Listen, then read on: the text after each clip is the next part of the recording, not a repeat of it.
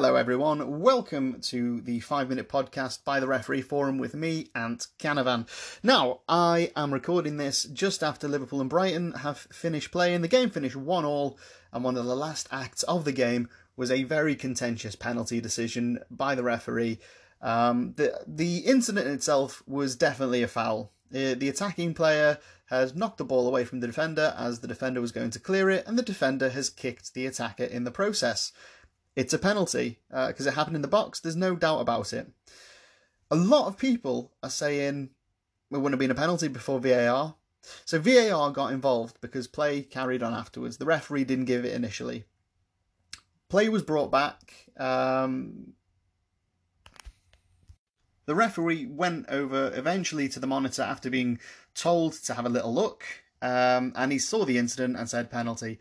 Uh, the the commentators were like, well, it, you know, before VAR, he wouldn't have had to check it. It wouldn't have been a penalty. He just wouldn't have given it. But now we've got VAR. Ref can have, have another look from a different angle at a slower speed and see that yes, it was a foul. I don't think there's really an argument against VAR the way it was used in this instance.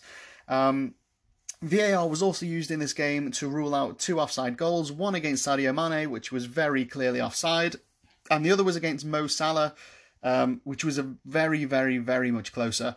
Again, people are talking about millimeters, centimeters, inches being offside.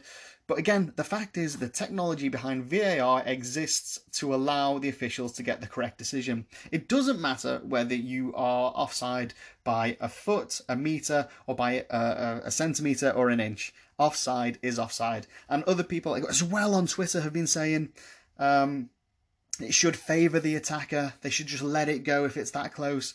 It doesn't matter. These people are basically saying just ignore offside if it's close. Uh, it doesn't work that way. You're either offside or you're not. It doesn't matter about the margins. Those are the way that the laws are. People don't like VAR because it's reducing these margins of error down to millimetres in, in some cases, but that is the way it is.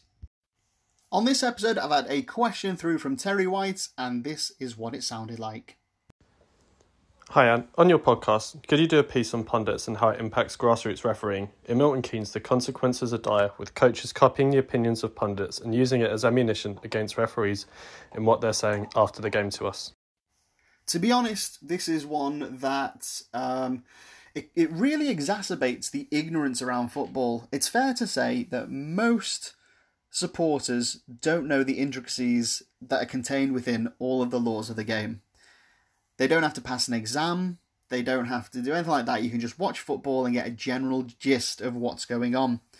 The same goes for a lot of players. They'll turn up and they'll play the game the way they think it should be played, or the way they've always played it, and most of the time won't have any problems.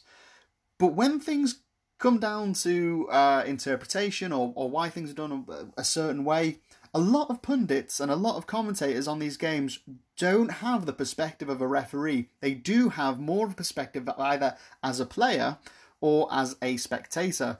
And so there's there's never an informed kind of decision about why a referee has done a certain thing. You see on BT Sport, for example, um, I think it's Dermot Gallagher. They they get in uh, and they say, right, Dermot, what do you think about this? And in, in case you didn't know, Dermot Gallagher is still play, uh, paid by the PGMOL, the, the the guys that basically run the referees for the Premier League. They're separate from the FA. Obviously, they work within the FA framework, but they are a separate entity.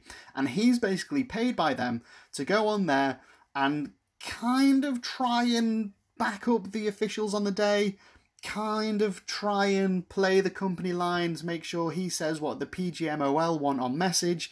So it's it's uh, it's it's painful when I hear commentators kind of guessing at why a referee's done something or they've missed a signal or or anything like that, and it just kind of continues this cycle of not knowing the laws of the game, not knowing why referees have made certain decisions. It's incredibly frustrating, and I would love for, for these pundits, for these ex professionals, and for these commentators to go and do a referee's course, do a few games even, and just kind of educate themselves, and then maybe that way, a few of the people that actually watch these games and listen to these commentators and pundits will also pick up a thing or two about refereeing. Thanks for listening to today's episode. Uh, it's it's expanding, but of, of course, you can always listen to all of these on anywhere you can get a decent podcast. You can check out therefereeforum.com, check out the Facebook uh, page as well, facebook.com forward slash the referee forum. Get on Twitter at the referee forum, and Instagram is also at the referee forum. I've been Ant Canavan. Thanks very much for listening. See you tomorrow.